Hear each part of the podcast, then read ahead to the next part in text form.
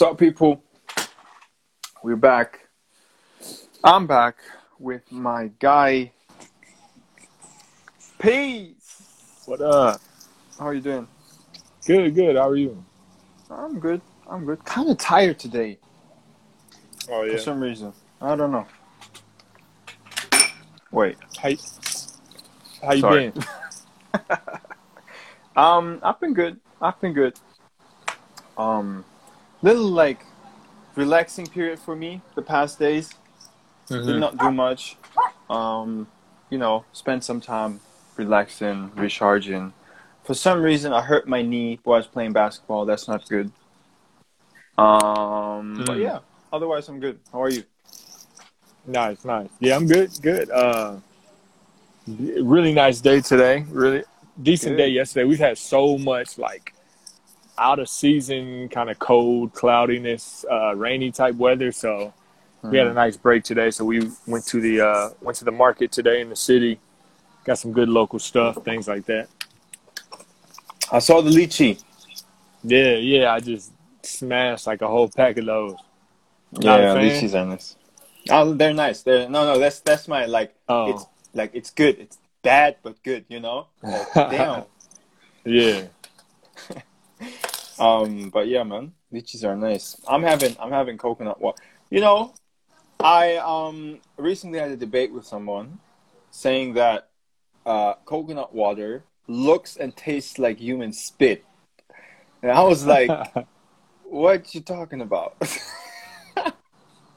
Hold on, they were saying that. yeah, I was I was shocked. I was shocked.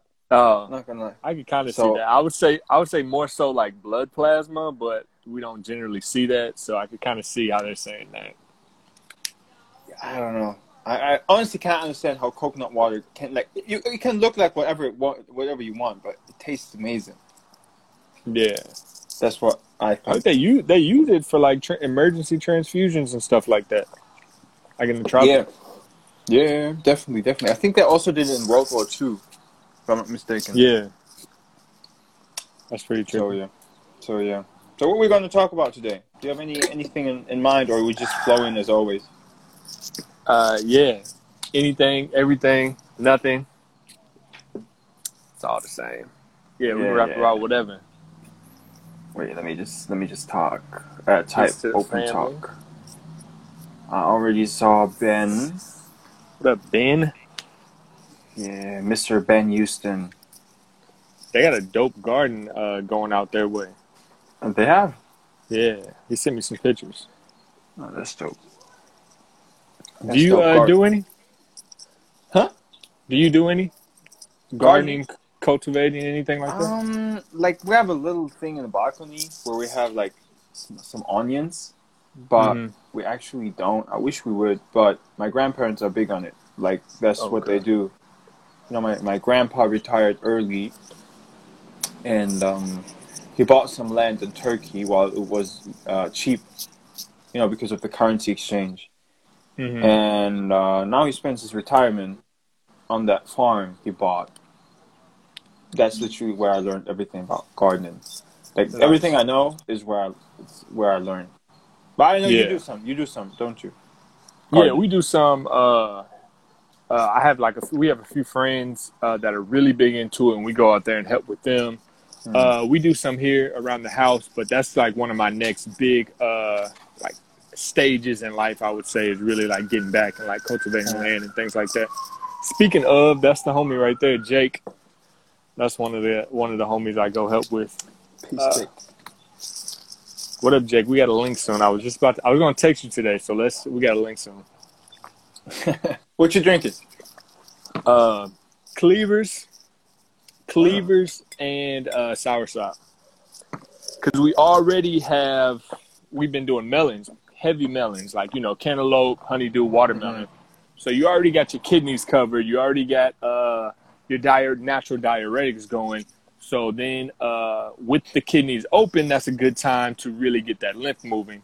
So with movement, with sweating, with things like that, you throw some lymph and uh, I mean, some cleavers in the mix, and then you can really take full advantage of those kidneys already being open with the melons.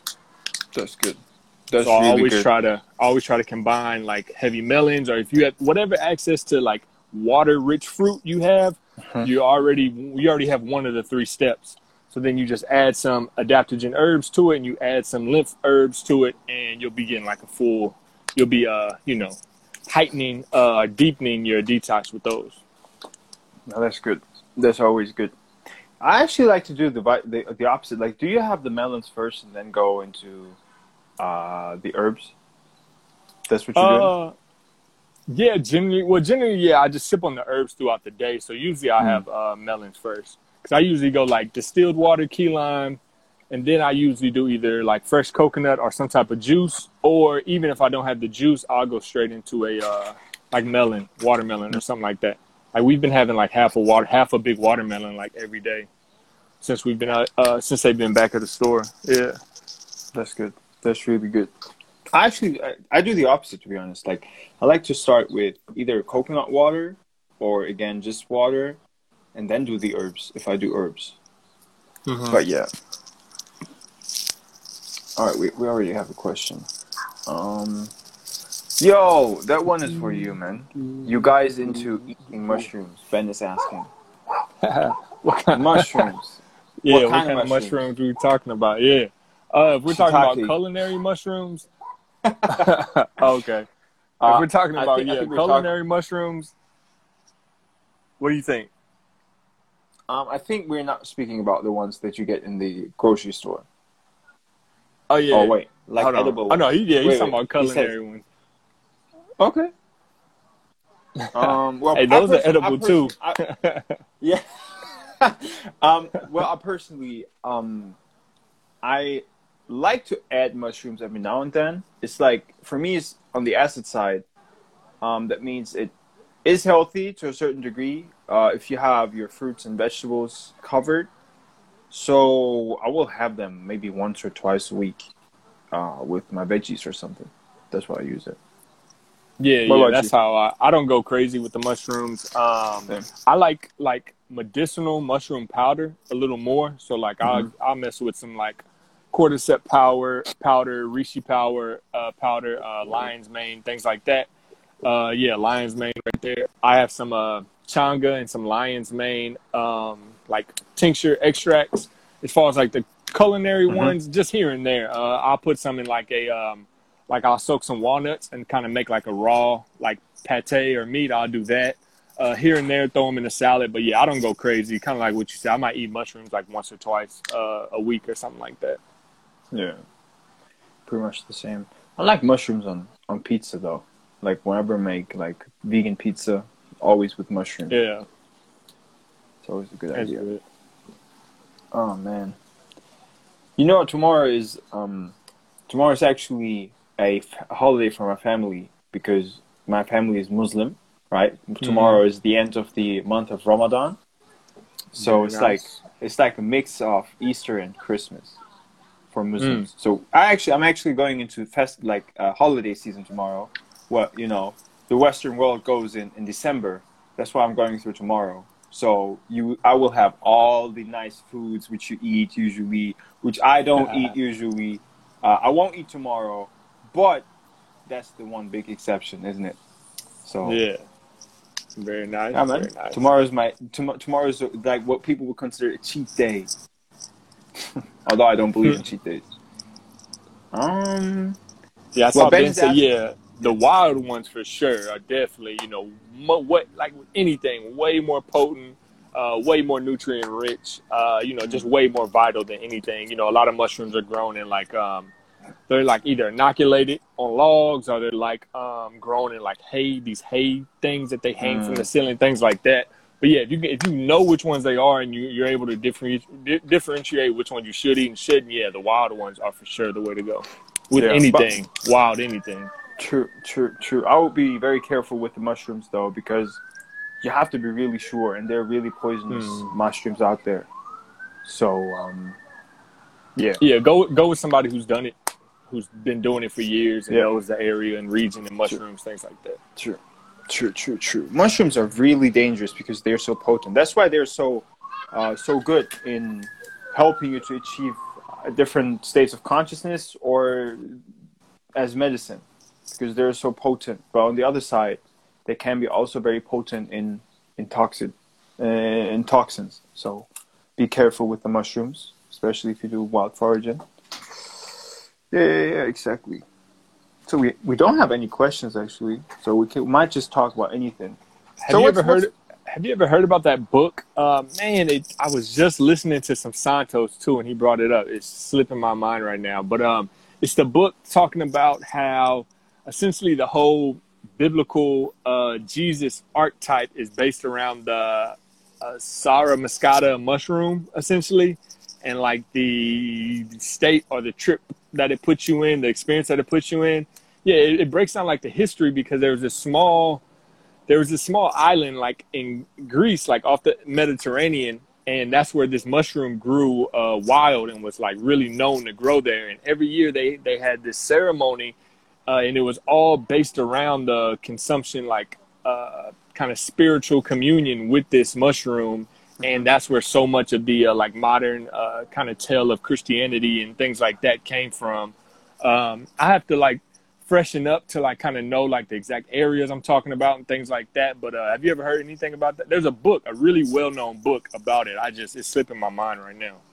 So wait, wait, what's the book? What's the book saying that the entire concept of Christianity is built upon a mushroom found in Greece? That's what the book says. N- not the no, not the entire concept. It's saying that uh, the Western kind of view of it was highly influenced Oh, by okay. these people who were Okay. they you know they were taking ancient you know ancient teachings and they were kind of adding in their own communions with the sacred plant family and then from there it kind of went you know what i mean kind of got piggybacked and kind of turned into you know what it is today or whatnot but i'm talking more on like the esoteric level not like exoteric Okay. uh, christianity Okay. Okay. I haven't heard about it. I it's no true when i find the book i'm gonna send it to you because I've, I've heard it Is a few it- times it just slipped my mind Is it history of religion? i don't know i'd have to like see the Uh, book but it's, it. it's really Okay. trippy yeah Interesting. Interesting. I haven't heard of it.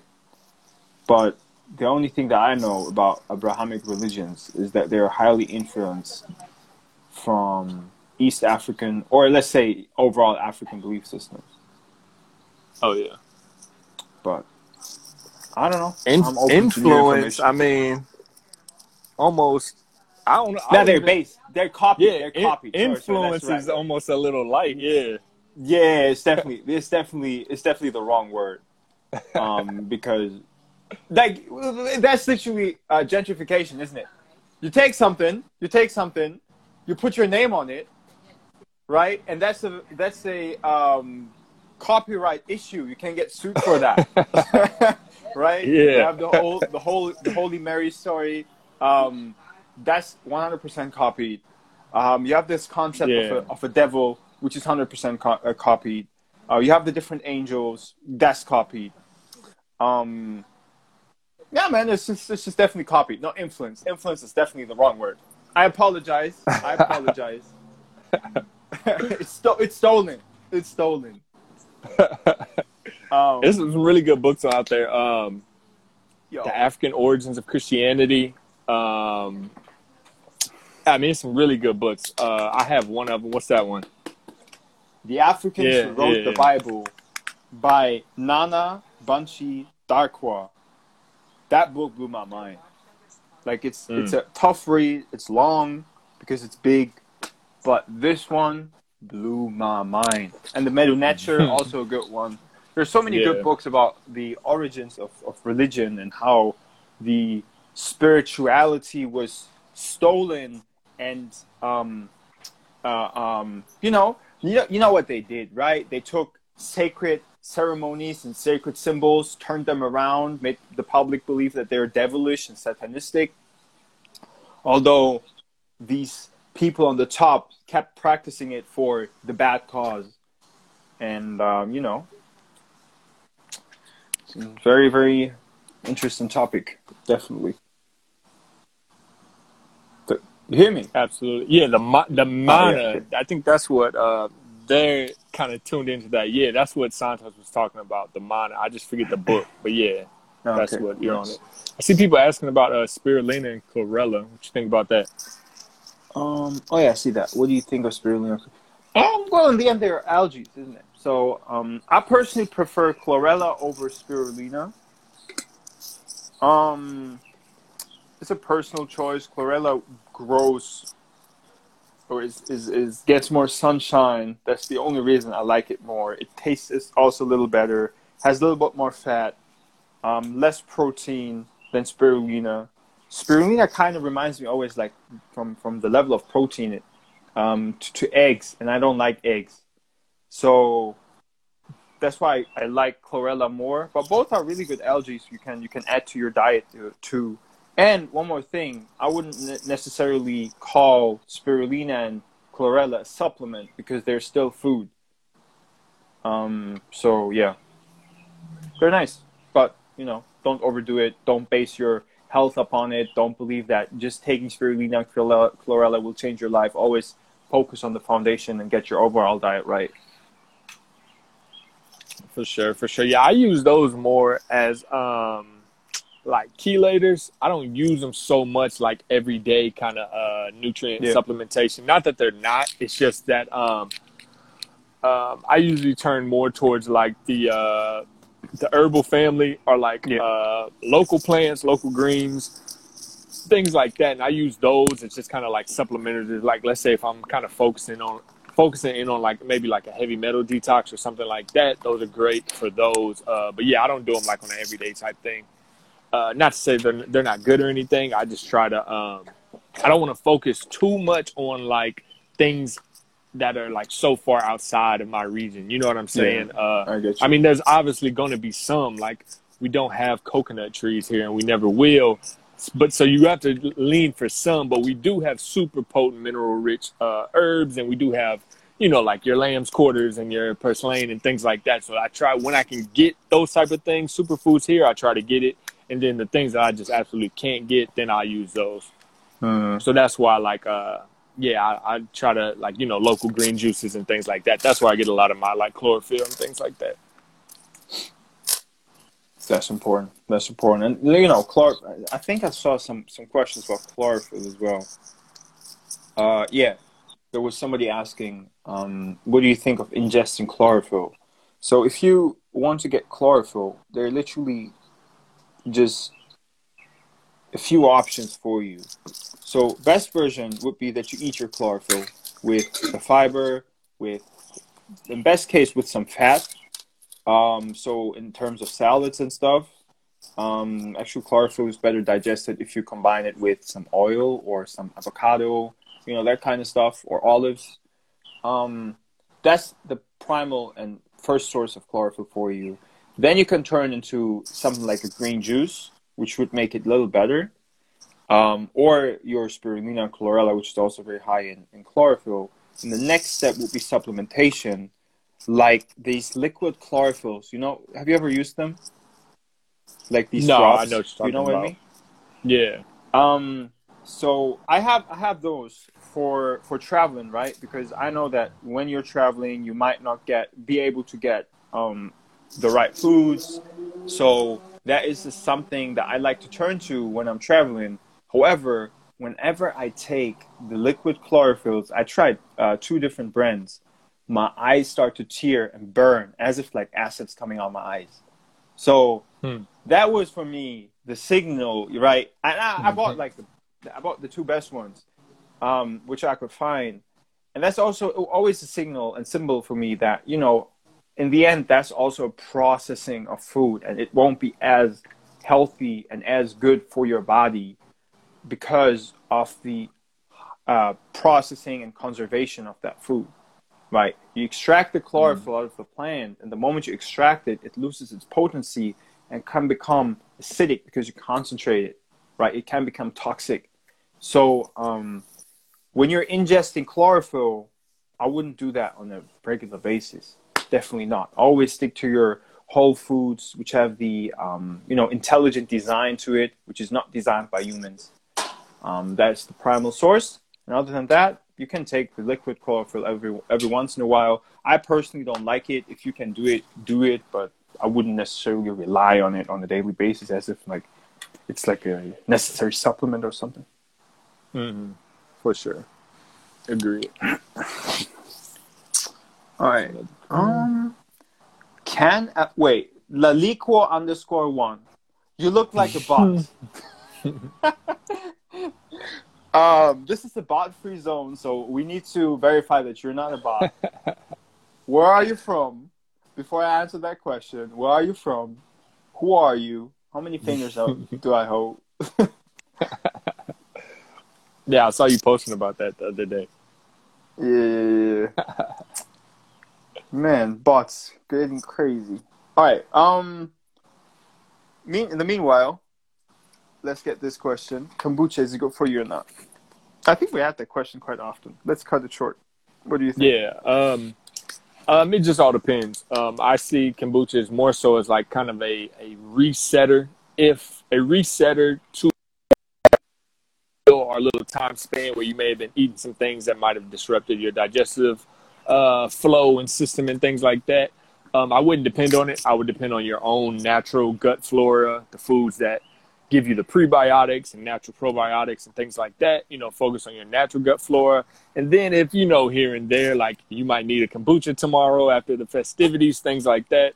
That's where kombucha kind of comes into play, not so much on like a, a daily basis type thing. All right, oh, that's a good one. Um, yeah, he said he's legit. Uh, good. Um, I'm working more so with uh like Pythagorean natal charts right now because I'm more so in the numerology. Uh, kind of letting my um like astrology based natal chart uh kind of knowledge and information uh kind of mm-hmm. build up more. So like I'm just taking the astrology because there's so much to it, uh, so much depth to it. Uh, but right now I'm working more so in the uh, like Pythagorean natal charts, so like numerology based natal charts is more so what I'm working in right now. Given the fact that like even when it comes to like astrology, um, I mean you can kind of go back and forth, but the numbers are still almost more universal, more of a universal thread, even with the astrology, just given the fact that even your natal chart is based off the numbers of your birth date and even the time in which you were born are so so vitally important for a proper astrology reading so mm-hmm. i just kind of move more so to the numerology first kind of build that base and then add in the astrology uh, more so on the back end but yeah, if interested, uh, yeah, if you want to, you know, interested in that, want to play around with that, uh, yeah, I can do some uh, Pythagorean natal charts, send you some information over. Always check the other page, Third Eye Magic, for that. For sure. And I'll, I'll be merging a lot of stuff coming soon, you know, because this is plant powered soul. Like that was all, even from the beginning, my whole intention was never to necessarily be like, real strict kind of black and white just eat this and mm. you'll be healthy. You know what i mean? Like that's true to an extent but there's yeah. so many different levels and facets. Like that may help you uh, optimize your physical plane but what about the mental yeah. plane and the spiritual plane and the you know what i mean the etheric and the astral and all, all these things work together to form who you are. So i've always wanted to keep it like holistic. True true true true. That's good. That's so important that people like that you understand that on this journey of personal health, you have to work on every single um, aspect of your vitality. So the classic body, mind, spirit um, differentiation, and many, many, many, many um, points of views in this realm of, of health focus on the physical. Yo, man, wait. I cannot take this anymore.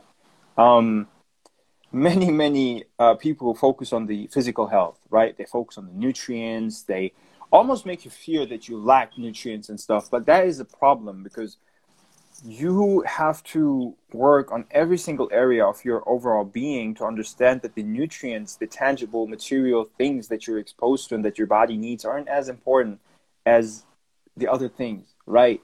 Mental mm-hmm. calmness, peace, and spiritual alignment are equally, if not more important than physical health because you can create your own reality if your will is strong enough, if you're aligned enough. So always and always understand that this all is a spiritual. Mine. Exactly, all is mine. That this is spiritual what did, what did Manly P. Hall say? He said, um, "A sick mind, even in the healthiest body, will eventually destroy the body." Like you know True. what I mean? Like True. And when There's we no see that, body. you know what I'm saying? Yeah. Yeah. Um, I mean, what did what did what did they teach in ancient Kemet and prior to that? Hippocrates later said that you know if you don't have a thorough understanding of the stars, you don't have a right to call yourself a physician. You know what I'm saying? Dr. Afrika said that in his book as well. Like it's all holistic. The reason we're in such a health crisis today is because we fragmented everything and we literally just think, you know, I mean, even when you get sick, like, oh, you need to go to this specialist who says something different than this specialist, not knowing that both parts of that body are interconnectedness and you can't really divide either up. You know what I mean? It's that type of mm. just classic Western reductionist, you know, allopathy type thing. Sure, holistic. Um. All right. Next question. Would you recommend picking dandelions from consumption in a city environment? That's a really good question. That's a really, um, really good question. Yeah. It would it would just depend. I mean, it would depend on uh like that specific area of where uh like something like a dandelion or like a burdock and things like that, you know, um, a lot of these things that cleanse the body can also sort of cleanse the environment as well. So in the same way that like a dandelion and burdock can kind of collect toxins and get them out, they can do the same thing in their environment as well. So in a toxic environment, um, let's say like maybe next to like an industrial type place where you might have some pollution and things like that, the burdock and the dandelion and your yellow docks, they're gonna be they're gonna be filled with much more of those type of toxins because they're doing their job cleansing and things like that. So uh, I mean, when it comes to like a city, I would kind of look at it like if there was a garden right here, would I want to eat from it? You know what I mean? Mm. Um, maybe just like a random one on the side of like a busy street or something like that. Probably not. If you're more like within a lot, kind of away from those things, and you're like, well, if there was a garden right in this spot, I wouldn't have a problem eating from it.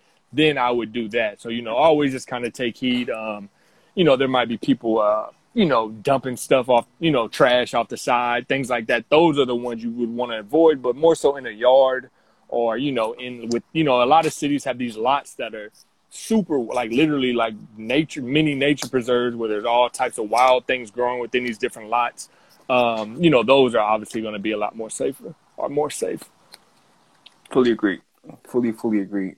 But in general, like the city foraged um, dandelions are still better than the ones that you get from a farm or something, which is, uh, yeah. you know, treated with pesticides and stuff. Because herbs are, in particular, potent because they develop these protective mechanisms against, um, you know, parasites, bacteria, insects, and stuff. That's why herbs are so potent because they have high, highly uh, toxic effects on smaller animals that's why we can use it as medicine for us because they're so high in these uh, protective chemicals. Mm-hmm. So yeah, definitely go for that. Um, there we go. What do you know about the Earth chakras? Yo, uh, I'm not gonna lie. I have no idea. I just know that when you when you follow the Nile, um, you have uh, when you when you look at um, what is it? Uh, which city was it? Somewhere in Egypt. That must be like the heart chakra, if I'm not mistaken. But they're like I have to be honest. I don't know. I shouldn't. I shouldn't talk. Do you know something about that? uh, I mean, I'm familiar with uh, like ley lines. Okay. Like I've uh, watched and read some things on ley lines to where like sort of like if we look at Earth not so much as like an innate kind of Darwinian, just dead ball of some molten lava. If we move away from that and we look at Earth as a, uh, you know, we tap into the principle of correspondence and we see the as above, so below, and we see Earth as an intelligent, you know, essentially living being, uh, then it would start to make much more sense that there are natural meridians, there are natural chakra centers, there are natural ley lines in which energy travels.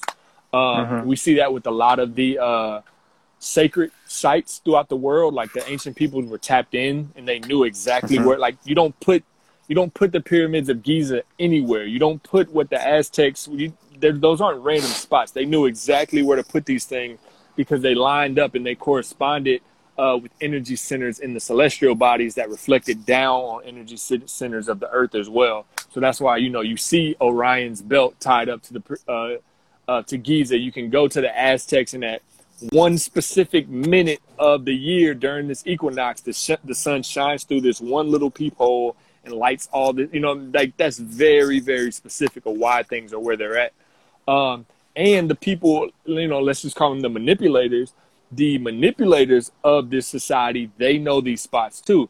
That's why you put and they they distort these spots. They put slaughterhouses on these ley lines they put different uh churches and um government uh mockeries like let's say like the washington monument the 660 foot 666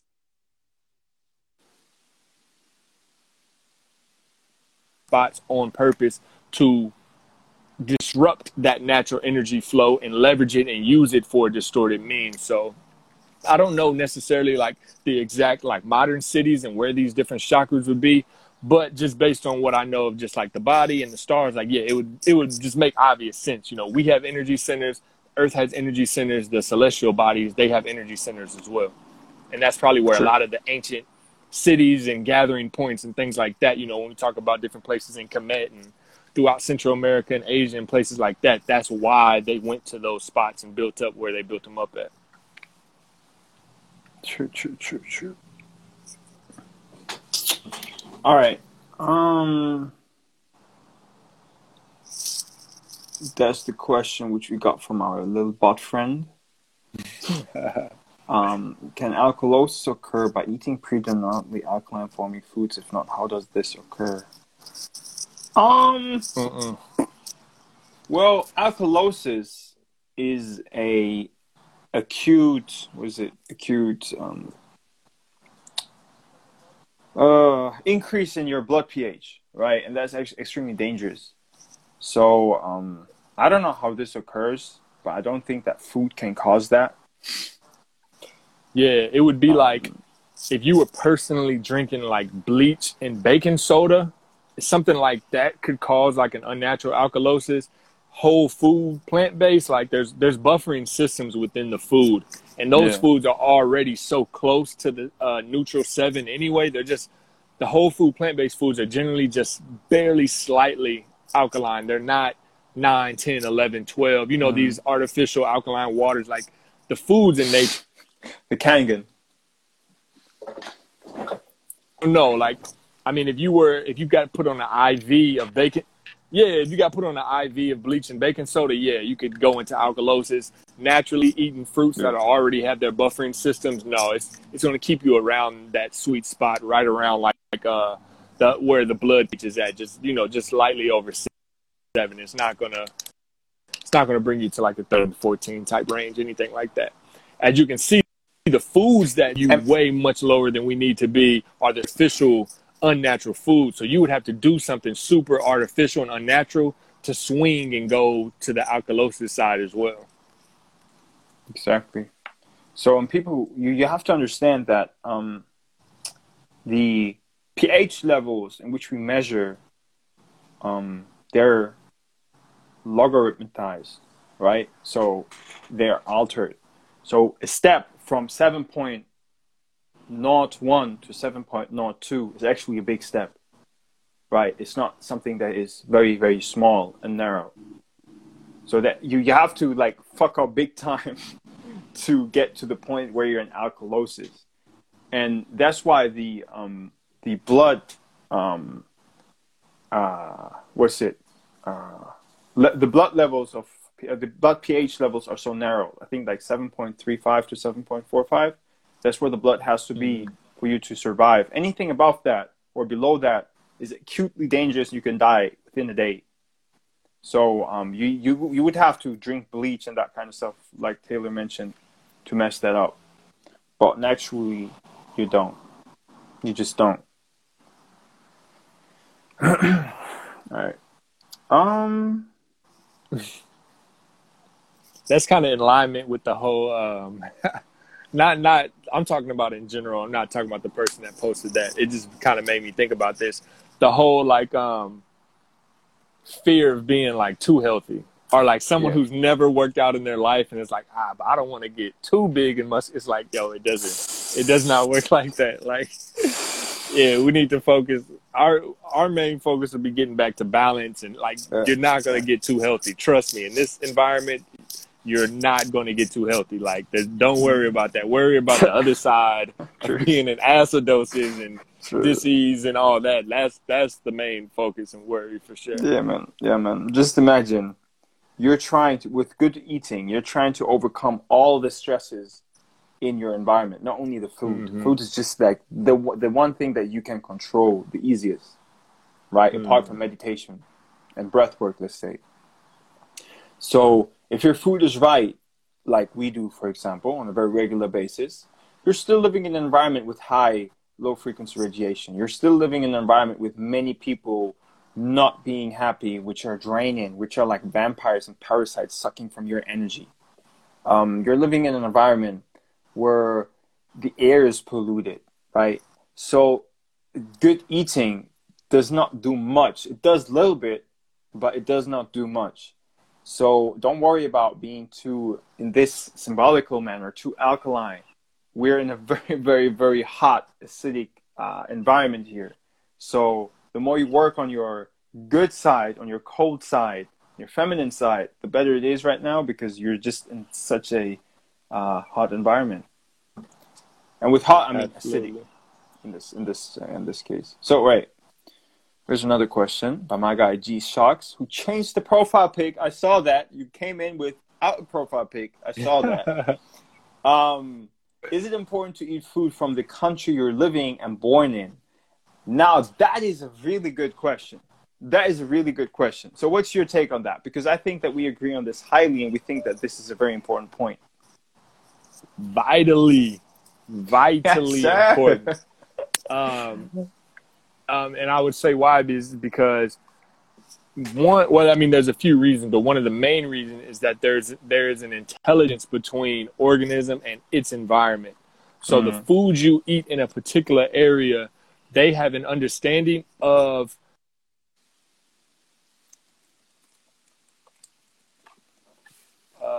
pathogens and different germs and even like on the virus level like they knew what's around that area and that those are the same things you come into contact with on the regular.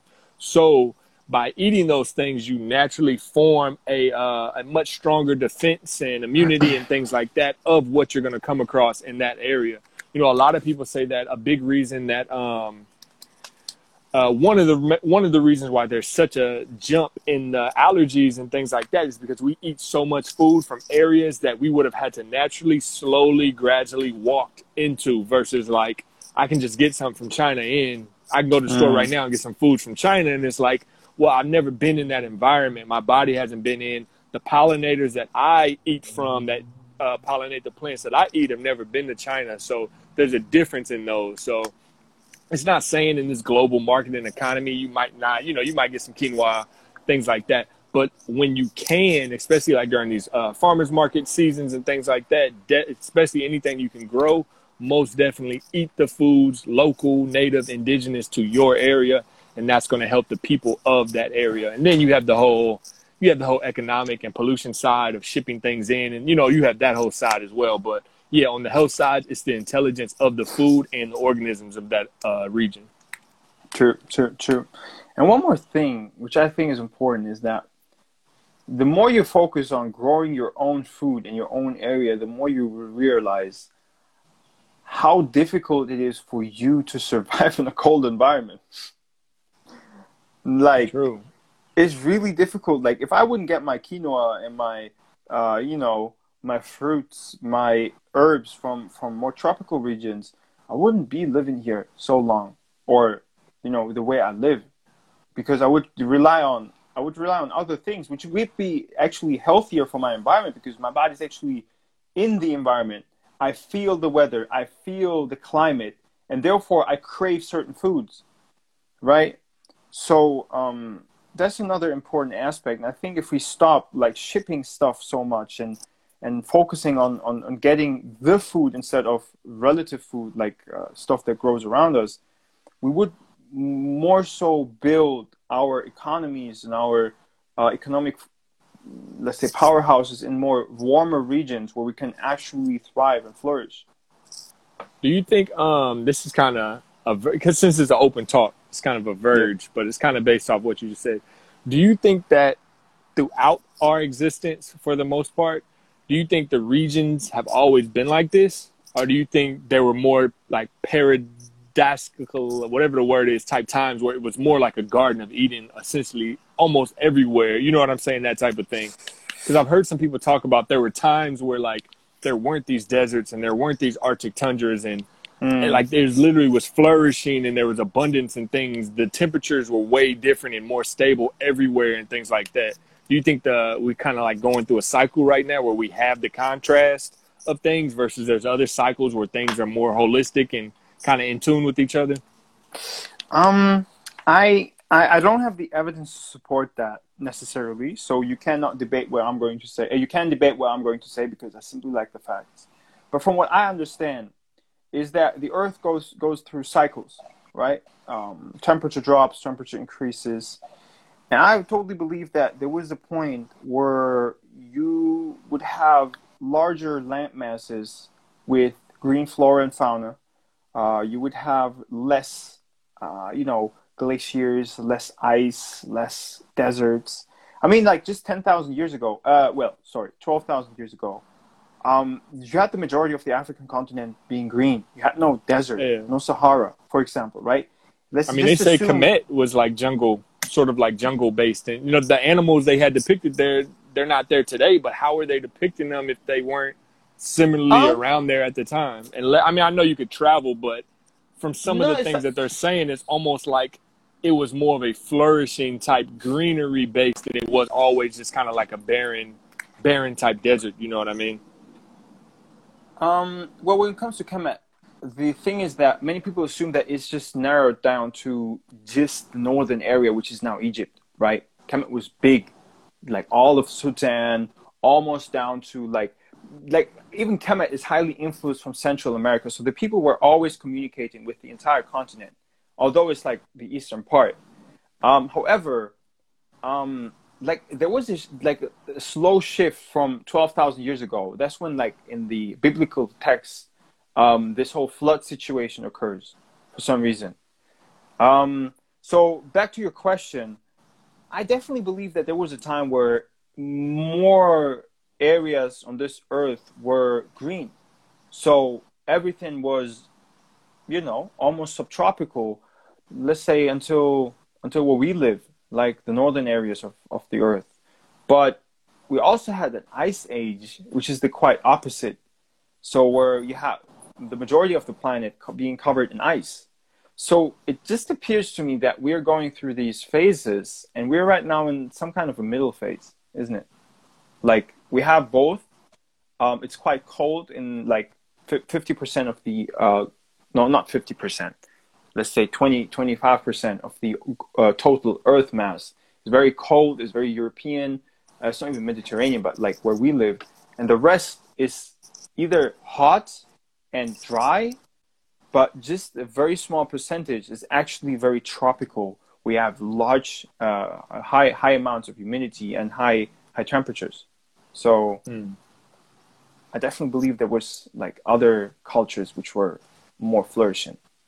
What's your take? Two, two more kind of off, off, off. You know, let's just go like out there. Have you ever seen any uh, information on like um, like the giant trees that they say used to exist, sort of like an avatar type thing? like where they say like the redwoods in California used to like be like the size of like baby trees, and there used to be trees that would literally like, I mean, literally almost be like cloud level type canopy of trees Mm. and things like. Have you ever seen any information on that? Um, I saw it. That I even some of the felt- felt- plateaus, Yeah, you know what I'm saying? I hear some you, of I the plateau, like like Devil's Tower, they say is an ancient tree stump that just got uh, you know, like silicide or yeah, Tiamat Mm. type thing. Yeah. You know what? You ever Um, seen anything on that? I have never I have never seen about it. I've never read about it, but I felt it. Um, when I was in Ethiopia, right? I was in the jungle, and I I could I could swear that when I when I was when I was there and touching the like the uh, what what's these swing swing trees? What what are they called uh, called in, in English? You know, the, the Tarzan. Yeah, we just say like vine. Okay, let's call it vine. I don't- Um, so I, I don't even know. There's one specific term in German. Um, so w- when I was playing around there, it literally felt as if the entire jungle was connected to one, like to one center point. I didn't know what it Mhm. was. It was just an intuition. And I'm gonna, I'm gonna canopy maybe. Um, and I, I'm gonna se- tell you this: when I entered this this jungle, I wanted to take videos and photos like every other tourist. However, I felt as if something that sounds totally weird and strange, but as if something was telling me I shouldn't. And that's why I did. So I definitely believe there is something like that, although I have no idea. Like I have no information about it. So that's just my take on it. What do you th- what do you think? Yeah, like I definitely kind of like even if you look at like a Hilton Hotema, how he says that man kind of has Mm. descended to this point. Even the energy we consume is very condensed, and how he talked about there were times where it was literally just breatharianism, and it would make Mm. sense that in an environment like that, when you tripled and quadrupled the oxygen levels and things like that, it would make sense that we could get so much energy from just the ether if there's literally trees a thousand, you know, thousands of feet, you know, high. Like just imagine what even just what that would be like. You know what I mean? Um, so yeah, I definitely. I mean, even just looking at some of the uh, some of those towers, man, and like, I mean, there's there's some crazy theories out there. Like, I don't necessarily prescribe to any of them, but just entertaining them, just like just pause your mind for a second and just entertain it. Like, just what if it? You know, just late night. It's like like what if this was true? Um, yeah, Mhm. man. I mean, some very trippy things to it. Uh, yeah, we can talk about like the giant uh, trees. Um, have you ever seen? I was going to ask about Kemet. Have you ever heard about that? There was a a nuclear, sort of like a nuclear, or sort of like a high tech technology battle between like uh, northern and southern that ended up Yeah. creating the Yeah. desert because they were they're saying like the heat that it would cause to form this crystalline desert can only happen at such extremes that naturally it wouldn't occur. It was almost like a nuclear type bomb or radiation occurred that sort of fried and classified essentially this environment to this desert that we see it as today. Like, have you, have you ever ever seen people talk about that as well? Um, the thing is that, well, there was there was a big battle, um, but that's also something you see in every single culture, like this entire scenery where you have two big, uh, two sides, and they create a big devastation upon Earth. Um, and I actually saw inscriptions. So Metu Neter, when I was in in in in, in Rosette, so Karnak, where this big battle was like engraved in like a giant wall. Um, but I, I actually have no evidence about having an atomic war or something. You know what I mean? So you could you could argue about it. You could um, make up points, which is great. Um, but it's not something that I can I can necessarily prove. Right? You of course have like stones which are cut laser, almost like a laser. Uh, you have battery looking like uh, stones. Like how did these people carve that? But from all the um, evidence that I've seen, it did not include indigenous storytelling. So it was always Mhm. like Americans or Europeans come in and, you know, looking at the facts without really um, investigating what the ancient people and the indigenous people were saying.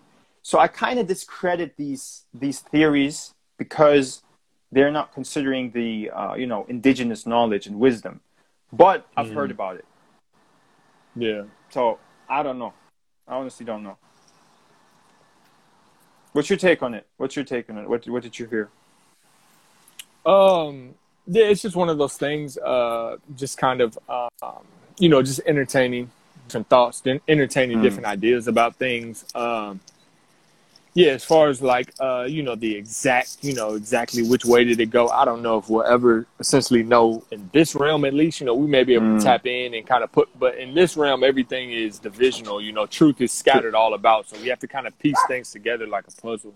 Um, but yeah, for the most part, um, I just think it's very entertaining. I definitely think there's been cycles. I don't think the Earth has been like this forever, and there's been these, uh, you know, highly, highly uh, populated temperate regions where you know you had large amounts of people going through, um, um, you know, different, um, you know, winters and blizzards and all these types of things. Because I Mhm. mean, e- even in recent history, like around here, it talked about, uh, you know, a few hundred years back, how the Mississippi was aligned with these different, uh, sort of like tropical type fruit trees, and that uh, like this America is actually the origin of bamboo, not so much like a tropical, what we would think like a tropical Asian type things. Um, and you know there were panda bears here and things like that. So I mean, it would make sense that there were times where the Earth's environment was more homogenized into like kind of, kind of sort of like a, not biblically but symbolically like a Garden of Eden type things. You know what I'm saying? Um, and then maybe uh, during this shift, you know, kind of like an ice age type thing. During this shift, you would have populations that would kind of get cut off and kind of locked into these colder regions and things like that. And then that kind of opens up the whole like Iceman inheritance type theory, how that can change the psychology of people coming in and out of those uh, regions and things like that. That's kind of my take. Wait, sorry, it's not about you. It's about melody.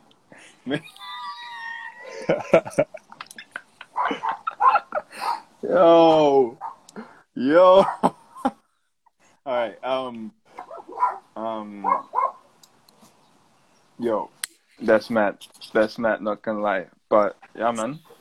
That's interesting topics. Like whenever I speak about, whenever we speak about theories, um, they're theories. Um, and I personally, I personally, um, whenever you have like, for example, um, wait, you, you can still hear me? Yeah, okay. Um, whenever um, it comes to these, you know, alien theories or these advanced technology theories, it's almost as if like only the, um, you know, only Europeans come up with these things, and the indigenous stories are always a little different. So, yeah. I'm just careful, but I entertain different thoughts. 100%. I'm open to everything. Yeah.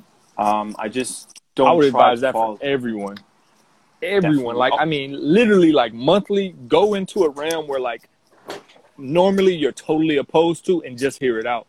Even if, even if only to formulate a better um, debate against it, like, still Yeah. go into these realms just, just to, like, keep you sharp. You know what I mean? Because there may be, there may be a one slight little piece in there that's like, man, I, though 99% of it I'm not really with, that 1% is very strong and that can sort of, you know, start linking things together. So definitely don't get like steadfast in any one area. You know what I mean? Like I want to hear what the uh, meat, dairy, egg industry, like I want to hear their cutting edge. Not that I follow it, but it just, it helps me understand the holistic game better when I can just kind of see where they're coming from and see where people following that are coming from and things like that. Like don't get into the super divisional Hegelian dialectic of it's just this versus that, and I don't want to hear anything. Like that's Yeah. not like we said. Like truth has been scattered throughout here, and like our job is to kind of piece things together through Mm. all different, uh, you know, all different avenues and areas of life and things like that.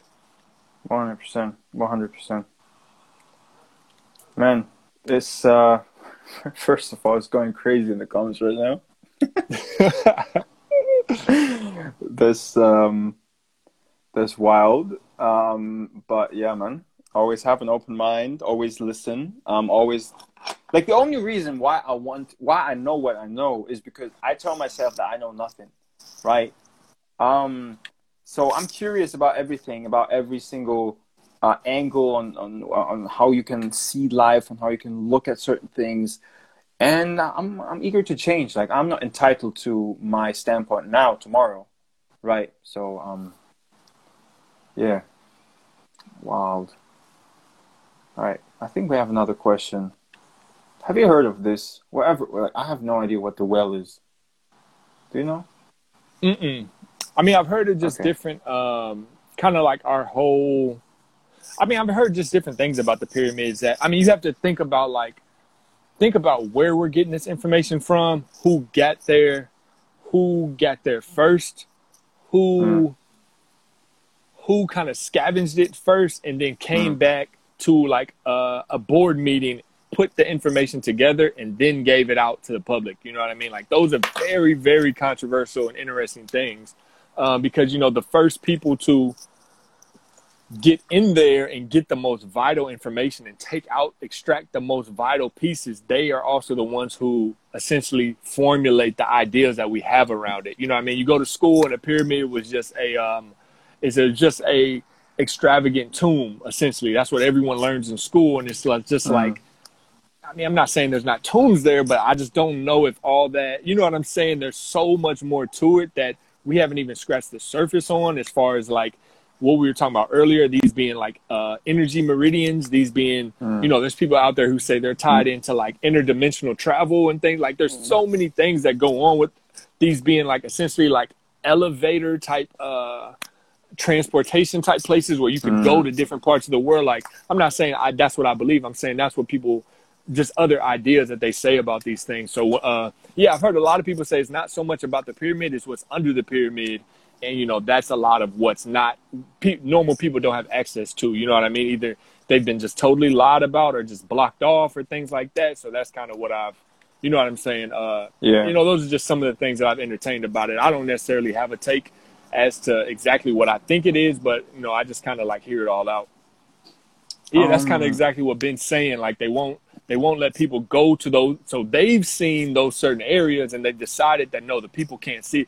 It's just like why does the vatican have six or seven miles of ancient hidden information and documentation under there that are guarded 24 7 365 in vaults that no one can like imagine imagine what some of that stuff is saying and imagine how that would change our entire look on history and the timeline of man and what different stages we've been through from Atlantis to Lemuria, you know, just all these different things. So Mhm. like that's why I'm saying it's so important not to get locked into any one type of idea that you have about even just when it comes to existence. Like you have to be flexible enough to know that man, something might come out tomorrow that shakes all my stuff up to where I have to literally restructure how I think about everything. Like you have to be open enough and willing enough to be like, if, if that happens, then that happens. Like I'm not gonna hold on to that egoic type. This is what I believe, and I'm just gonna still like. You have to be able to be be like water, essentially. You know what I mean? You have to be like water. So, yeah, I mean that's exactly kind of what we were talking about.